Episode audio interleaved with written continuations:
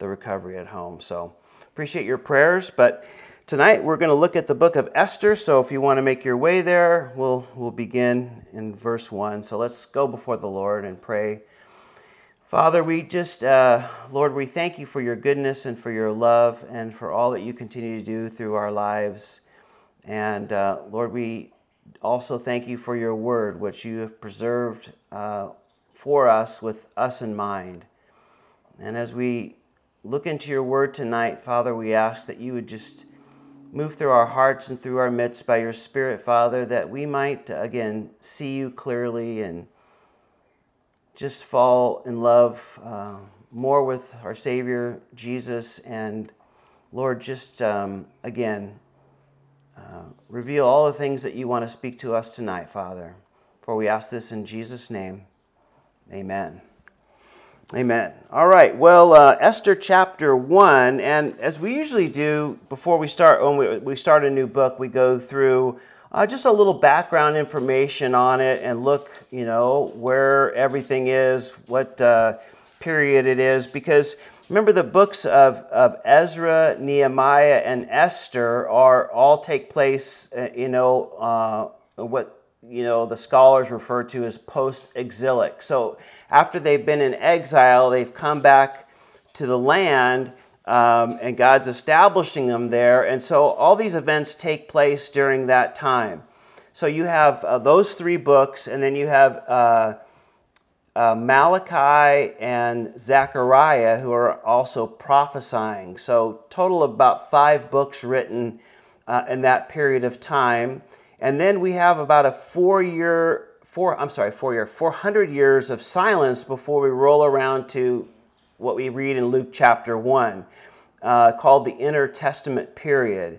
And so, uh, you know, the Lord chooses not to uh, record anything in that period of time.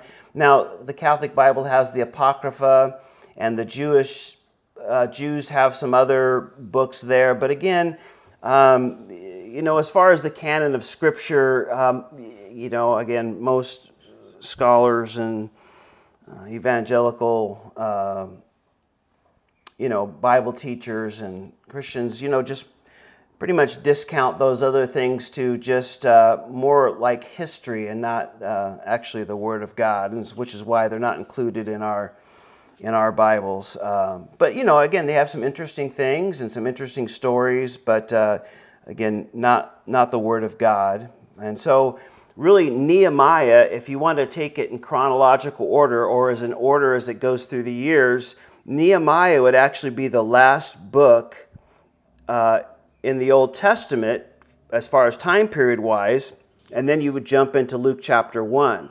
So, um, you know, we've come to the end of the history of the Old Testament, uh, even though we're going to go back through and, and review the prophets and talk about it again. Because remember, the, the, the Bible is kind of broken down into sections where you have the, the law, the first five books, then you have the books of history, and then you have the books of, of, of poetry or songs, and, and, then you have the prophets. And so it's not in, in, written in chronological order, although you can get a chronological Bible uh, and see it actually flow through time, but that's not the way our Bibles are put together. And really, the New Testament is done very similarly, uh, following a, a, flow of groups of things rather than, than going through, you know, from beginning to end as far as time.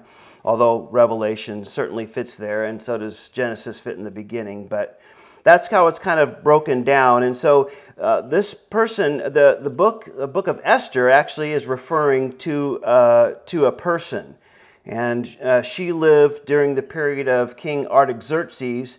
He's also identified as Ahasuerus, um, uh, which is kind of like uh, it's a Persian name for ruler, uh, like Pharaoh is the title of of the Egyptian king, uh, or even Caesar began, uh, you know, at, at, some point became known as a ruler of, of Rome, of the Roman Empire. So it would be Caesar this person, Caesar that person. So, in that same kind of way, when you see Ahasuerus, it just refers to as a Persian ruler. but his name is Artaxerxes, and we've talked about him and his dad, and we'll, you know, his grandson as well as we go through this. But again, her story took place after Ezra came back to Jerusalem as temple reforms, but before Nehemiah came back to, to rebuild the wall. So we finished with Nehemiah, but the events, uh, as far as time wise, happened. Uh, uh, this book, the, the events in this book happened before Nehemiah went back to the land and rebuilt the walls. And if to, to really be more exact as far as the time wise, the, the events recorded in the book of Esther take place between Ezra chapter 6 and Ezra chapter 7. So if you like to take notes in your Bible and keep track of things like that, you can put a, a footnote uh, right after the end of chapter 6 in Ezra or right at the beginning of chapter 7 of Ezra, and then you can write, you know, in your margin or whatever you like to do, you could put Esther in there, and that's where Esther takes place in between those two chapters. And so, uh, uh, again, we, we have dates on these things because we know when Ahasuerus was ruler. It's about, you know, 486 to 465 BC or so. Um, and the events in this, because we'll see in verse 3, it'd be the third year of his reign, so about 483 BC. Now, I'll, I'll put some charts up here so you can see them. Um, uh, just so you kind of know which direction we're going here. And we've shown these before, but you can see um, this time period of, of restoration or the post exilic period. You have the ruler uh, Cyrus, which commanded the temple uh, or allowed the Jews to go back into the land, and then Darius allowed the temple to rebuild. Actually, he let Cyrus let Zerubbabel come back to rebuild, and the city and the temple, but it actually got completed under Darius. And then you can see up at the top in the boxes Artaxerxes, and that takes place in the book of Esther. And then Artaxerxes, who are, are his son, uh, will where Nehemiah takes place, and he was the cupbearer to Artaxerxes, and so you know he Nehemiah was in close contact with Artaxerxes. So you have Darius, his son Xerxes, and then Xerxes' son, or Darius' grandson, Artaxerxes. And then you can see again some of the governors of, uh, of the land, uh, the land of Israel. Zerubbabel is allowed to be governor um, by edict of Cyrus, and then there's some other governors in between there, and then eventually uh, Nehemiah will be governor there for a number of years. And you can see where Esther or Ezra, the you know, where he came back and you know, his date there at the very bottom of that chart. So just give you a little sense where it is. Here's another chart that maybe helps you get it a little bit uh, more. So you have chapters 1 and 2 and 3 through 6 of, of Ezra, and then you have Esther in between there, all the periods of time, and then 7 through 10 of Ezra um, follows the book of Ezra. And so, again, you can kind of see how that kind of plays out there in between um, and where it kind of falls in the timeline between uh, Ezra and Nehemiah. There are some couple interesting facts of the book of Esther that I, just want to point out. Um, the law is never mentioned in the book, nor are sacrifices or offerings that are referred to referred to in the law. They're, they're, they're, the law is not mentioned, sacrifices, offerings, none of those things are mentioned at all in the book of, of Esther. And which is kind of fitting in one sense if you think about it, because the Jewish people are residing in the Persian Empire, once was the Babylonian Empire, now they're the Persian Empire. Um, you know, they weren't following God. So, doing the things that God called them to do as far as offerings and sacrifices and all that, they're just not, um, you know, uh, they're just not doing it. And really, they're not really in the, the, the center of God's will because God had called them and given them the opportunity to go back to the land where most of them didn't take that uh, responsibility. They kind of shunned it. They didn't want to really return to Israel.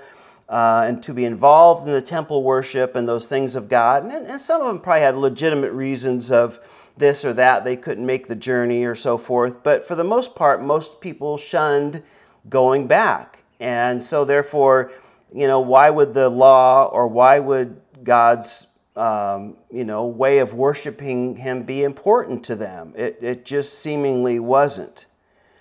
The other interesting fact was that God's name is not mentioned anywhere in the book. I mean, uh, you just don't see it. You don't see the Lord referred to, God's not mentioned, it's just not named at all, which is seemingly very surprising for a book in the Bible. But uh, I think one of the things that the Lord wants us to see through that is that, yes, though he's not being named, and the people pretty much are shunning, you know, going back to the land and doing what the law said, God's hand is, is, is there. He is working, and it's not missing. Um, you know, he's standing that might, people might say in the shadows of things, ruling and overruling and making things happen and things change and, and moving in the lives uh, of his people, even though their hearts aren't really in tune with his for the most part. Now, you know, I, I you, that just kind of a, a general statement because we'll we'll talk about Mordecai, who seems like a, a godly man, and I think he is certainly, but but again, uh, you know, he's just not missing, but he's involved. And I think the book of Esther was written to encourage the rest of the Jewish exiles, reminding them of the faithfulness of God, and he would keep his promises to the nation, even though they were, for the most part, those that stayed back, you know, in what now is the Persian Empire left over from the Babylonian Empire, were really kind of unfaithful to go back and do the things that you know, he had called them and given them the opportunity to do, which is to Jerusalem and to Israel and rebuild and go back to their family lands. And so, a um, couple interesting things there as we go through here. But again, we'll see God's hand being faithful and moving even through the unfaithful. And you'll see his fingerprints all over and through the story here of the book of Esther. So now we kind of come in verse 1 to Xerxes already on the throne. So we don't get how he ascended and his dad, or, you know, we talked about Darius in previous books. We'll talk about him again in the prophets. But Xerxes is already ruling on the throne, uh, you know, uh, like the chart shows up there. So verse 1, why don't you put him upstairs for now? Why don't you, they're going to do that. So verse 1 says this. Now it came to pass in the days of Ahasuerus, and this was the Ahasuerus who reigned over 127 provinces from India to Ethiopia. So it just tells us, you know, uh, you know, during his days, the size of the Persian Empire, and I'll show you some maps here in a little bit to give you some sense of that. So we get a, you know, which Ahasuerus this is, which ruler this is. And verse 2 says, In those days when King Ahasuerus sat on the throne of his kingdom, which was in Shushan, the citadel, that the third year, uh, in, I'm sorry, that in the third year of his reign, he made a feast for all his officials and servants. The powers of Persia and Media, the nobles and the princes of the provinces being before him when he showed uh, the riches of his glorious kingdom and the splendor of his most excellent of his I'm sorry excellent majesty for many days 180 days in all so again you know Ahasuerus again another name for king in, for for Persians and uh, you know he has this vast empire that you know, he inherited or was passed along through him from, from Darius uh, the first. Now, I just, I'll put a map up here so you can kind of see, you know, gives you some sense of the Persian Empire. And so, uh, you know, you can see the color, uh, not sure exactly what color that is, kind of the lighter color there. Uh, you know, from India all the way over into just, you know, the doorstep of Greece and then all the way down into Egypt. And of course, you know, that's the Arabian desert, so nobody claims that except for today because all the oil's up there.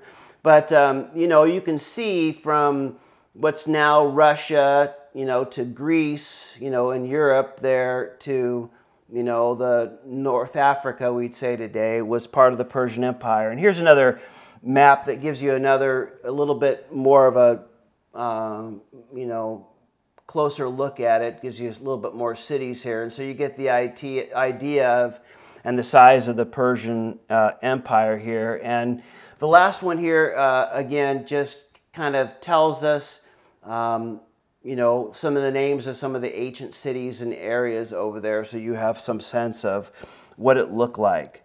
But um, we see here that, that Xerxes now is having this party, really, um, for uh, everybody who was anybody in the Persian kingdom uh, is here in the um, is here in the capital of Susa, and I'll show you the map of that a little bit more where that is in in, in Persia. But again, he is uh, planning to invade Greece. Now, this is well talked about in history.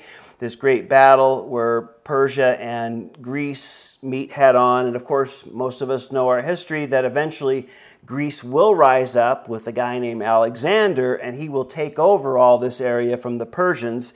But the, the first push of going in to fight Greek is, Greece is going to take place in about about two years from this time here that we're reading here. And uh, so, what Xerxes does is have this six month long party.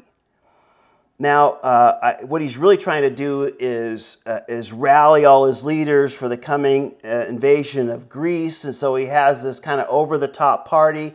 And I don't know, I don't know if anybody necessarily stayed there for six months. I imagine some of them had to make some pretty long journeys, and so you know they would come in there for a period of time, and some of them probably you know stayed for longer period of times than others. But basically, he's trying to do is have this great party, this great celebration. It's very over the top, opulent, and everything is available there. And, and he's trying to pump up all those leaders and all the leaders of the troops that were going to come together to, to have this campaign to take over Greece and expand the, the kingdom into Europe more.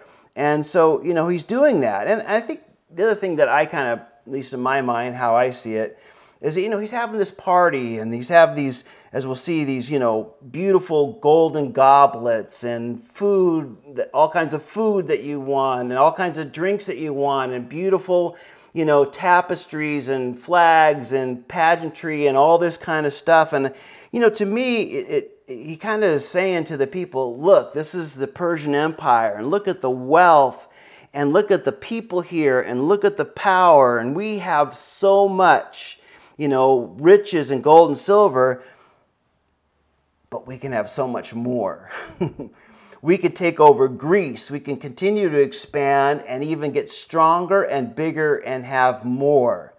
And I think that's kind of the picture he's painting uh, to all these people that are under his realm and to rally them up uh, to get pumped up for this Greek invasion that he has planned. And uh, we have a lot, but man, we can get so much more. Appealing to the natural side of, of man, you know, the more power, more things, more goods, more everything, you know. And uh, look at it's out there for the taking. And that's what he's uh, doing, you know, in these six months. Then, verse 5 says, When these days were completed, so after about six months of that, or six months of that, the king made a feast lasting seven days for all the people who were present in Shushan, the citadel, from great to small, in the courts of the garden uh, of the king's palace. And notice, you know, he tells us a little bit about the decor of that party. Verse 6 says, There were white and blue linen curtains fastened with cords of fine linen, and purple on silver rods and marble pillars. And the couches were of gold and silver on a mosaic pavement of alabaster, turquoise, and white and black marble. And they served drinks in golden vessels, each vessel being different from the other with royal wine in abundance according to the generosity of the king. In accordance with the law, the drinking was not compulsory, for the king had ordered all the officers of his household that they should do according to each man's pleasure. So now Artaxerxes, or I'm sorry, Xerxes breaks out with this second party for a week long in the capital city. Now, eh, you know, I think the reason we have so much detail in the second party and not so much in the first was probably Mordecai, who, who probably recorded all these events here. We know he was a scribe probably was invited because everybody in the capital was invited to this, you know, from the least to the greatest. And so, you know, the first one, uh, I imagine uh, he wasn't invited to it. And so, you know, he didn't know much detail about that. That was made for the people outside this, the capital city, and, you know, as we talked about there. And, and so we can see just the opulence of what was going on uh, just for that week long one. So we can imagine it was at least equal to that, if not greater. And you can just see there was two cups weren't the same. And the idea is, well, that's, you know, for, for those of us that like to have sets of things and, and uh, you know, everybody have the same, you know, typically a lot of the traditional place settings in a house, you know, you have the same silverware, the same cups, and you know you get a serving set of 12 or whatever you do, how many people you expect over. But the idea behind this was that you know they gold was so abundant, we you know we can make all kinds of shapes and sizes and all kinds of different looks. Uh, because we have so much gold. It was the idea of just showing how wealthy they were. And then, of course, you know, making uh, fine linen was very expensive to get, and they had uh, sofas of gold and silver. if you can make a, a bench out of gold or silver, you know, you have a lot of money. And those were sitting on on pavements of what? Of of you know of of stones and um, that were very precious, you know, alabaster and turquoise and, and marble. So, you know, this beautiful gold or silver bench and chairs were sitting on these beautiful stones. I'm sure were put very, you know, well done underneath those things, just as beautiful. And they were, you know, serving whatever you wanted whenever you wanted. Now, I don't know about you, but when I read verse 8, it seems a little strange to me um, because the drinking wasn't compulsory. And it could very well be that, you know, when he got down to the people that he probably dealt with, you know, day in and day out for the most part, for whatever a ruler of that kind of power would deal day in and day out. But, you know, uh, it seems like, you know, hey, if they want to drink and have, be a part, great. If they don't, they don't have to be. Seemingly think, you know, telling us that, you know, the first group, they were compelled to be a part. You need to be a part of this he was ensure that you had to be a part of this. He probably, you know, the, those in, that are living in the capital, he probably has their full support and didn't feel the need to to make that, you know, uh, pressure, you know, for them to have to do that. They could kind of do whatever they want. And uh, again, it's probably because he was closer to those who live in the, cap, uh, the capital. Now, at this point you might think, okay, we got to be done with parties, right? I mean, six months, a week, and now we're up, but we're not done. But as the infomercials say, but there's more. Verse 9 Queen Vashti also made a feast for the women in the royal palace which belonged to King Ahasuerus. So, not only that, now the queen invited all the women to have their own special party as well. And, uh, you, you, know, kind of the idea we're all in this together. It doesn't give us the details of that, probably, again, because Mordecai, who probably, as we'll see, probably wrote down all that happened here, obviously not going to the party of the ladies. So, other than the fact that he noted that it was going on, but again, I can imagine it was very similar to what we were just reading about here. You know, that was going on, and maybe it was happening at the same time as these other parties, and it was a place for the, the wives and the gals to go. Uh, and, uh, you know, it probably seems like it was happening at the same time. Again, you didn't uh, typically mix male and females at a party like we do now. The guys would get together, the, the gals would get together.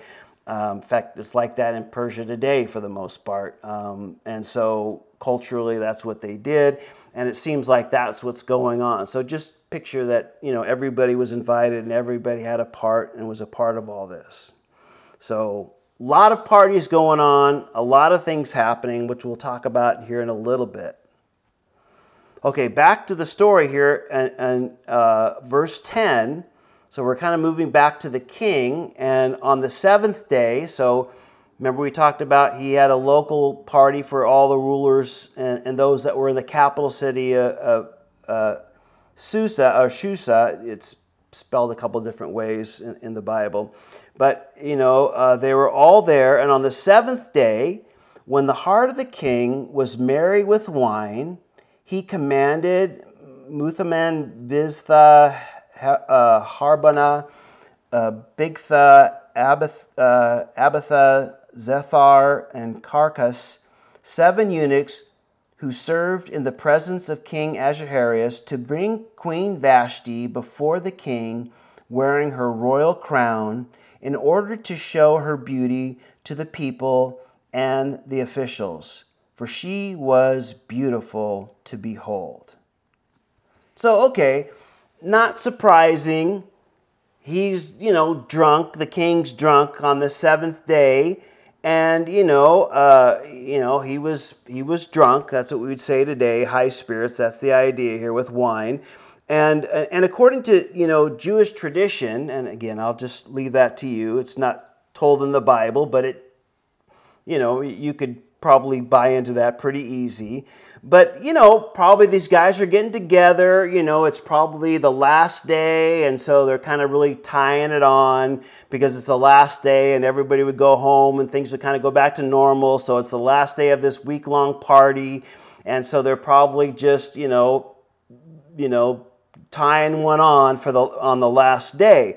And I imagine as these guys are sitting around talking, and I imagine the subject rolling around, uh, they're they're drinking a lot, rolled around to to women and they probably started talking about the beautiful gals and this is a beautiful girl and this is a beautiful girl and this is a beautiful girl and, and again you know who's the most beautiful woman? And i think you know ahasuerus or xerxes decided to settle the issue by putting his wife the queen on display ah yeah you know and again I, I, I but i you know i, I can see how that could possibly happen, right? Ah, oh, you got to talk about her and her and her. And I, but let me, you know, like maybe some guys talking about, you know, some gals that are making this swimsuit issue of Sports Illustrated or this or that or whatever. You know, oh no, she's the best looking. She, you can imagine, and of course, with alcohol fueling that. You know, he's, I'll show you the most beautiful woman in the land, and he tells these eunuchs you know, that were, you know, attending him and probably were over the, the harem of, of women that he had. And again, you know, the reason they're eunuchs is they wouldn't have, the king wouldn't have to worry about them messing around with any of the women.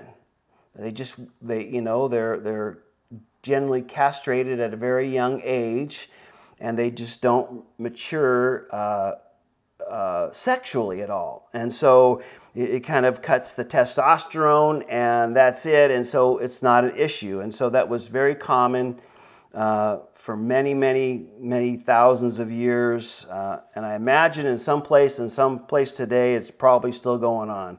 But um, so he asked them, let's bring the queen in here. You know, you can imagine, imagine him slurring the word. Ah, bring the queen in, I'll show you the most beautiful women.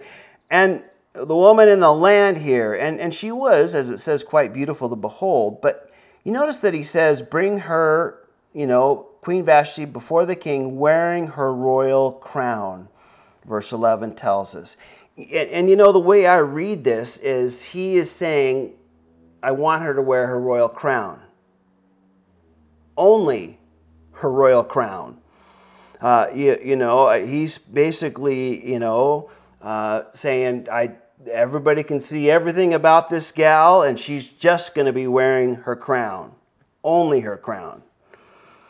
Now, there's going to be problems, as we'll read here in a little bit, but again, one of the great reasons is that's because alcohol is involved.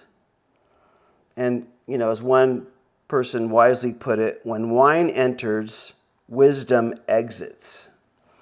And that's so true. I, I, mean, just think of all the times, and, maybe in your life or in lives of people that you've known or lived with, or grew up around or spent time with, when alcohol was involved, something bad always happened. You know, some people are prone to getting in fights. Every time they have they reach a certain level of alcohol, you know, there's fights. Every time they have so much alcohol, men and women, you know, that's when all their inhibitions come off and they, they go home with somebody else. And, you know, they have, you know, we, what we term one night stands. It's because alcohol is involved. You know, alcohol, all sorts of things happen when alcohol is involved. And you, um, you know, you lose your, the sense of all, you know, of driving good and, uh, inhibitions of things that you know you weren't normally wouldn't do or say or be like when alcohol is involved. You know, I was just talking to somebody at a business where I was, and he was talking about how he had a wreck on his. I noticed he was limping a little bit, and I said, "Well, you know, what's going on? How come you're limping?" And I've known him for a while, and oh, I had an accident on my motorcycle.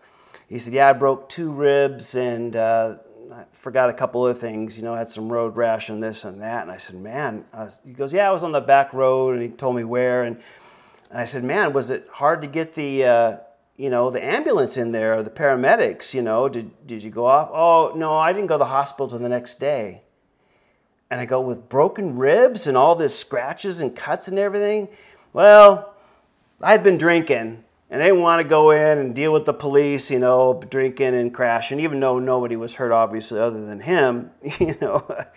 And I was thinking, boy, all that pain was involved because alcohol, well, happened because alcohol was involved, and you know, you just go a little too fast around the corner. You think you can, you can make the turn, and uh, you know, you wind up like that. And of course, there's that's the most mild story, probably, and we know some of the horrific stories. And so, you know, that's kind of what's going on. And it's just always important to point these things out when we read them, how, you know, how, how that causes so much problem in, in our country today. And I'm, I don't think there's anybody, any one of us, uh, you know, listening to this that doesn't know how alcohol caused problems you know, either with them or with somebody they know. I mean, that touches everybody. It really does.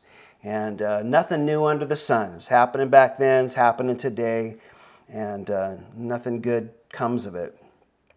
And so, you know, bring her in, I'll put an end to this argument. Just have her wear her crown, everybody will see.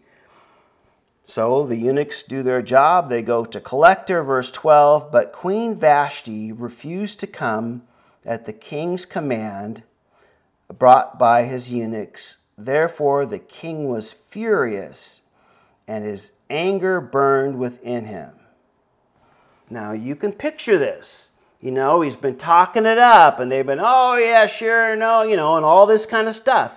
And he says, you know, I'll just put an end to this conversation. We'll bring her down and you'll see firsthand what she looks like.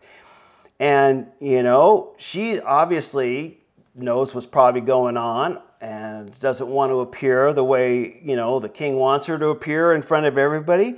And she says, No, I'm not going to go. She's not going to go, and she's, I'm not going for that, and she refuses to come. Now, I think we can understand why she had that attitude but again, this guy is the ruler of pretty much the known area of the world, uh, you know, the, the most powerful man alive at that time. Uh, I think arguably, very safe to say, he was the most powerful man uh, alive at that time. And not something good to do with a guy now that just stakes his, you know, because he's got loose lips of, with the alcohol and he's put his you know money where his mouth is so to speak and bring her out and i'll put an end to this and then all of a sudden she's no i'm not going to come. I mean it man it hits you right in the pride uh, who does she think she is and how could she not do this and uh, you know how uh, how and uh, you know you can imagine how furious he really was you know it just really hit him and he's the king and she's going to say no and i'm the guy that's in charge of everybody and you can imagine how that went over like a lead balloon well let's see what happens because of that. Verse uh, 13 says, um, And the king said to the wise men who understand the times, for this was the king's manner towards all who knew law and justice. Those closest to him being uh, uh, Shethar, uh, Admatha, uh, Tarshish, Meet, uh, um, Marasena, and Menucan. I kind of butchered all their names, but to get the idea, the seven princes of Persia and Media who had access to the king's presence, who ranked highest in the kingdom. So again, you know, he goes to these guys. These guys are the top advisors who are, he relies on. And he goes to them and says, verse 15, What shall we do to Queen Vashti according to law? Because she did not obey the command of King Ahasuerus brought to her by the eunuchs.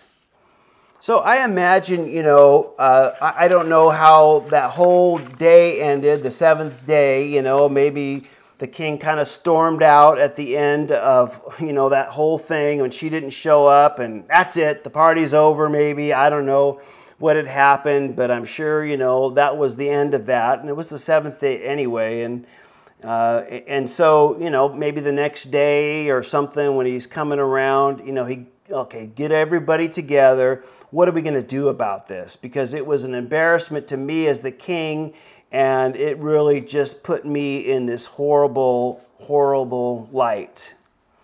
We would call that a, a royal embarrassment, pun intended. it was a royal embarrassment.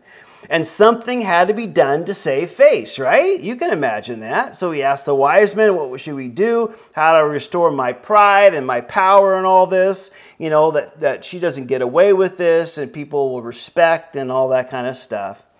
And, and again, you know, I just, I think it's important to point out when we're here, you know, that can happen to us as well. When our, our pride gets injured, uh, you know, there are always, you know, those that are willing to give us, you know, tell us things and encourage us and, and to do things, you know, and particularly ungodly things to get our pride back or, or to get even, we would say. And we need to be careful of that because we can be pretty vulnerable. And, you know, people, though they might mean good, and but the bottom line is, you know, there could be people that are you know, that know you and that are, so to speak, on your side and you know saw that and they want to you know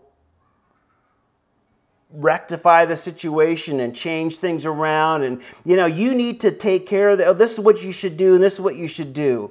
You know it happens all the time. You know a couple gets in an argument and she goes talks to her friends he talks to his friends. Oh you should you know do this. And, and typically where it always goes well in a general sense right? Oh you need to divorce him. I'll give you a name of a good lawyer and this person helped me here and this is what you need to do. And you know, uh, that's typically, you know, the, the advice that comes in when something like this happens, you know, in a marriage, and not in these terms, obviously. We're not, you know, ruling empires, and it's not uh, 483 BC, but, you know, you get the idea. Something happens that way, and they embarrass one another, or they, you know, do something, and then pride starts working, and then they tell their friends, and then, you know, they do the same kind of thing you know, how to get back or to get even or to, you know, retaliate in some way to get your pride back.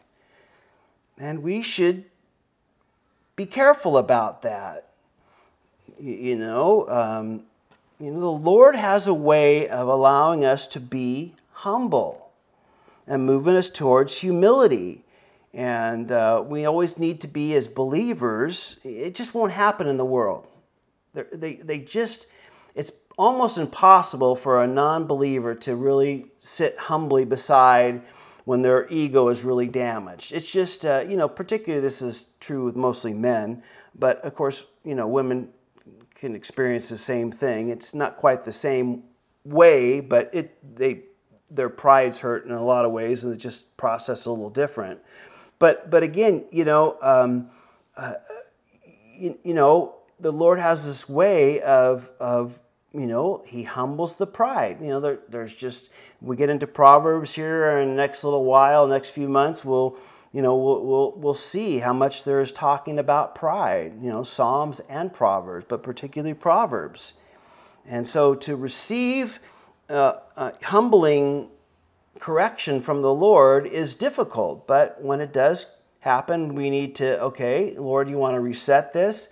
I'm going to allow you to do that. I, I know you're working through the situation, even though we might, in our own mind, justify the reasons why we're not going to be humble, why we're not going to let them get away with it, why we're going to hold that against them and you know retaliate in some way. It might be years later but we're holding on to it and, and if we hold on to it we're going to retaliate at some point. If you hold on to something it's at some point it's going to come out and you're going to retaliate in some way whether it's the words or in some other deeds or some other way of doing things. And so you know but but there's always people out there when we share these things that happen to us and that hurt us that they're willing to give their advice and you know we need to be careful because if they don't know the lord it can be very ungodly advice. In fact it absolutely will be if they don't know the lord. And even people that know us and love us you know could want something to happen um, and so they will you know tell us things that just really aren't the lord's will and we just need to be careful uh, in those positions where we can be very vulnerable because of all that because our pride is hurt and our emotions are worked up and all those kind of things. Now, but I also think it's important to point out here because we are talking about a husband and a wife, and the wife not. Uh, now, obviously, if my, you know, assessment is correct, how he wanted to present her, um, which seems to be true, but you know that aside you know we, we the bible does talk about you know husband and wives and their special responsibility between each other. And i'll, I'll put it up here so we know and it, it does talk about oops there's the capital. I didn't throw that slide up there sorry but here it is it's in ephesians uh, you know 522 and it says wives submit to your own husbands as to the lord and so we, we you know, we, we are talking about the situation and not the circumstances, but, you know, it is very clearly taught, you know, in Scripture, and not just here, but in a number of places. And the Bible says the wives do have this special responsibility to submit to their husbands. Yet it doesn't mean a wife must obey her husband if he commands her to sin. We need to remember that. Obviously, he's asking her to do something or wants her to do something that is sinful, then obviously that all, all bets are off at that point. You know, uh, and we have to think every, request, you know, in, in this case, they use the word command, obviously, here, but every request and every desire of a husband, you know, a, a Christian couple to his wife, for the wife, it's always got to be filtered through the higher obligation to obey God before man. So, you know, there's always got to run through that filter. You know, I need to obey God before man, but that's only in the equation where it's just sinful and wrong. And it's clear. It's not, well, my opinion is different. It's not, you know, I feel different about that. I think we should approach it this way or, or do it this way. And therefore, because I feel we should do it this way, uh, and I feel this is the right way, I, I can just disregard what he has to say. Um, and uh, because I, you know, I feel m- my way of doing it is, is right, and therefore, you know, his way is wrong. And so, in my own mind, you know, I don't have to, you know, I can discount how he feels or how he thinks. I'll just say this, you know, because obviously it can seem very self serving me saying something like this, but I try to speak, obviously, the truth of what Scripture says, and it's not about my opinion in any any stretch of the, uh, of the matter. But um, you know, there is that um, that tendency to want to do that, and and you know, a person, uh, a wife, is going to ha- have to answer bef- to the Lord for those kind of things. You know, when they put how they felt and then but they moved under the guise of I, you know, I'm more spiritual, or my way is more spiritual, or my thing of doing it, or how I'm going to handle it, or whatever it might be. You know, is is you know I'm right, so therefore it's godly, and His way isn't as godly, and so I can choose my way. uh, it better be clear. Now, anything obviously that contradicts Scripture, clear cut. But when you move outside of that, you know, you better prayerfully approach that because if not, you're you're going against what God's taught clearly. And so well, I, I will just you know make application for us today in, in our husband and wife relationships here. Okay, so he goes to these guys and says, What should we do? You know, how can we handle this? How can we save face and take care of this and all this kind of stuff? And so verse 16 says, uh, Memucan uh, answered before the king, He was one of those guys that listed there as his advisors, and the princes, Queen Vashti has not only wronged the king, but also all the princes. And all the people who are uh, and all the people who are in all the provinces of King Ahasuerus. For the queen's behavior will become known to all women, so they will despise their husbands in their eyes when they report, King Ahasuerus commanded Queen Vashti to be brought before him, and she did not come. This very day, the noble ladies of Persia and Media will say to all the king's officials that they have heard of the behavior of the queen. Thus, there must be excessive contempt. I'm sorry, thus, there will be excessive contempt, contempt and wrath. Verse 19 If it pleases the king, let a royal decree go out from him, and let it be recorded in the laws of the Persians and the Medes, so that it will not be altered, that Queen Vashti shall come no more before King Ahasuerus, and let the king give her royal position to another who is better than she. So these guys get together, and uh, Memucan, one of his advisors, you know,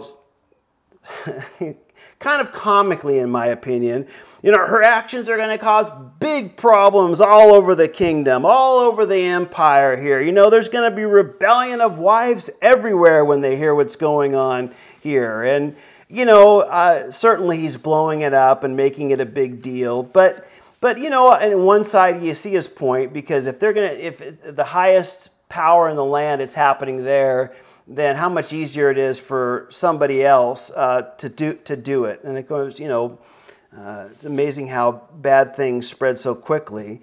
But I think he's hamming it up quite a bit, certainly there. You know, it's going to be rebellion everywhere. You know, seriously doubt that was going to happen. But he's making a big point, and it's probably to help soothe the ego of Art Artaxerxes. Oh, yeah, what this is going to, you know, we're going to restore your pride because we got to take care of this because it's going to affect everybody. And I'm sure it was kind of massaging his ego and his pride so it would be, you know, dialed down a little bit. Um, but, you know, it, again, I, I, want to bring it back to what the Bible teaches today, um, you know, and what, what does the Bible talk about this, you know? Because in, in some sense, uh, certainly there is some truth to this. Now, in this situation, in this case, I'm not defending that in any way on either side, but there is a principle, and since we are talking about wives and husbands, you know, we should know what because this, you know, again, his, the books of history just report what happened. Um, there's times where they comment on it, and we're told, you know, this is a bad example, or this is a good example, or this was right, or this is wrong. But there's a number of times where it's just told what happened, it's just recorded. And we have to look at other scriptures, obviously, to, to see what they have to say and what they make clear distinctions in there. And some of them are, are very clear, such as this. And, the Bible does again talk about this, and I'll, I'll put that you know verse up there, Ephesians three thirty three. Uh, you know, it does talk about in that same section, uh, five thirty three. I'm sorry, and, and, the wife must respect her husband. It's pretty clear. Uh, no, I'm sorry. Let me take that back. It's very clear in the Scripture. You know, there is a place and its importance in in the church and in God's way of of, uh, of dealing with marriages and the wives particularly. Now, again, there's much said about the husbands, but since you know the the the, the light is shed a little bit here on the wives, so we're going to talk about that. But there's plenty of responsibility for the husbands. But one of the important things is that you know there is respect for the husband. That's a very important biblical principle. And, um, you know, I, I, always thought one of the greatest, you know, teachings, uh, it, it, wasn't even clear in my mind how that really affects me personally. Like how I understand it says that, but we were going through that love and marriage um, couples conference some years ago at the church here, and, you know, the, uh, you know, as they were presenting this, this topic of respect, you know, really crystallized a lot of things in my own mind, uh, which, you know, makes sense. And I didn't really put it together until I really heard all that. Uh, but it is a very important part. It, it really is. And, um, and, and so Ephesians, you know, talks about that. And I'll, I'll put this quote up here because I think it was well said, you know. Um, it says, the, uh, the goal presented here was admirable and speaks to the need within every man to sense respect and honor from his wife. A wife's respect is the most precious gift she can give her husband. And I like that because I believe that to be very true. Um, you know, I, I don't know, gals, you're listening to this and hearing this, what you think is one of the most precious gifts you could ever give your husband. Uh, but I'm here with, you know, with this quote here. Um, uh, I, I, believe that is the most precious gift. You know, some of us might think it's this or that or whatever, but uh, it, it's certainly, you know, up there at the very top, if not the top of the list here. And so I, I pass that along. Uh, so because we are dealing with it here in where we are in um, Esther. But back now to our, our, our, story here as we, you know, finish up here.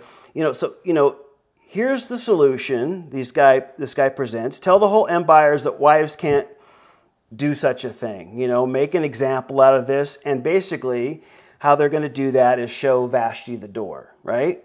She's gone. Uh, we would call it today, you know, probably a divorce, but back in those days it was probably much more than that. Uh, uh, you know, I, I, can only imagine that she paid a pretty dear price for doing such a thing in public as she did it.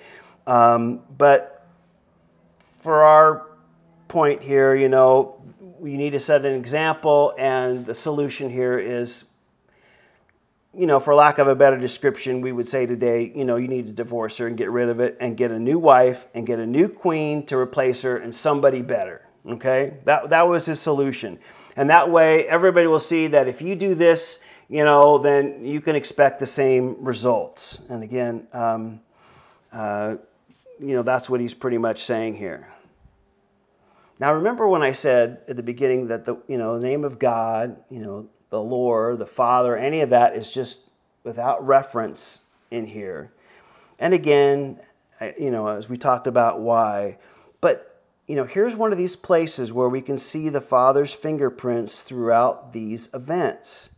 He's moving and working in his people, and as most of you that know the rest of the story, you know, Esther is going to be the next queen, and we most of us know, you know, how that all works out, but if you don't, she is going to be the next queen. And so the Lord is allowing all this to happen and going on because he is ruling and overruling everything that's going on at that time and all this to move things into place so that His will can be accomplished and His people, uh, the Jews, can be blessed, the nation. Even in their, you know, heart of not being obedient and rebellious to a certain degree because they're not going back to the land and all that's entailed and all that you know he is still working and and notice that he's it, it's, it's going to always seem as the result of natural circumstances. Uh, and, I, and I want to remind us of that because, you know, the Lord works so much in our lives, and we just see it as, oh, that's just the way it happened or that's the way it worked out, or this didn't happen, boy, that was a good thing, or this did happen and that was a good thing. That's because this guy did this and this happened over here, and, and we just look at it as that's just kind of the natural circumstances, but it benefited me, it helped me, it saved me, it did this. It, and, and, you know, we always need to take a step back and realize, as we see here, that God is working in the supernatural. And he does so much of the time like to work through what most people would say you know, natural uh, circumstances, or, you know, oh, that's just the way things worked out, we would say. but truly just know it's the Lord moving and working in the lives of his people. That's what he does for us.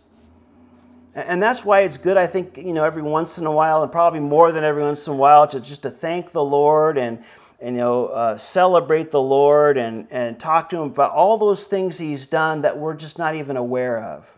You know, thank you, Father, for all the things that I'm just not even aware of. Even when I had a bad heart or I had a wrong attitude or I motives were mixed up and this and that, you know, you continue to work for my good. Even uh, you're faithful, even if I'm unfaithful. And uh, here's one of those circumstances we'll see as he moves all this in place.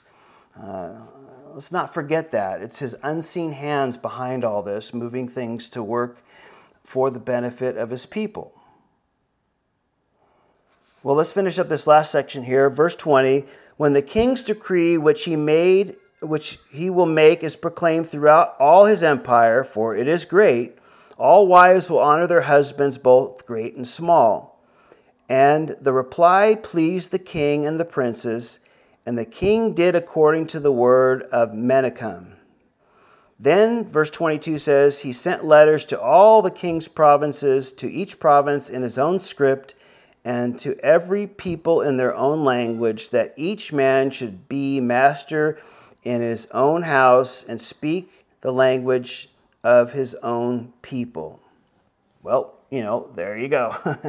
again, you know, uh, again, it sounds like they're making this insult so much bigger than it really was.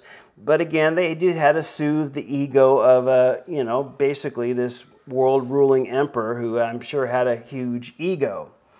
And, um, but you know, again, you can just see what alcohol led to all this. And, you know, you can see when we retaliate, uh, I think that's important to see here too, that, you know, um, you know, notice how it affects people around you. Now, obviously, you know, he's a world ruling emperor for the most part. Um, you, you know, but it does affect us when we, you know, have to retaliate or feel like we need to get our word in, or we need to respond, or we need to make it, you know, correct this, or show that they're wrong, or they did us wrong, or they did this.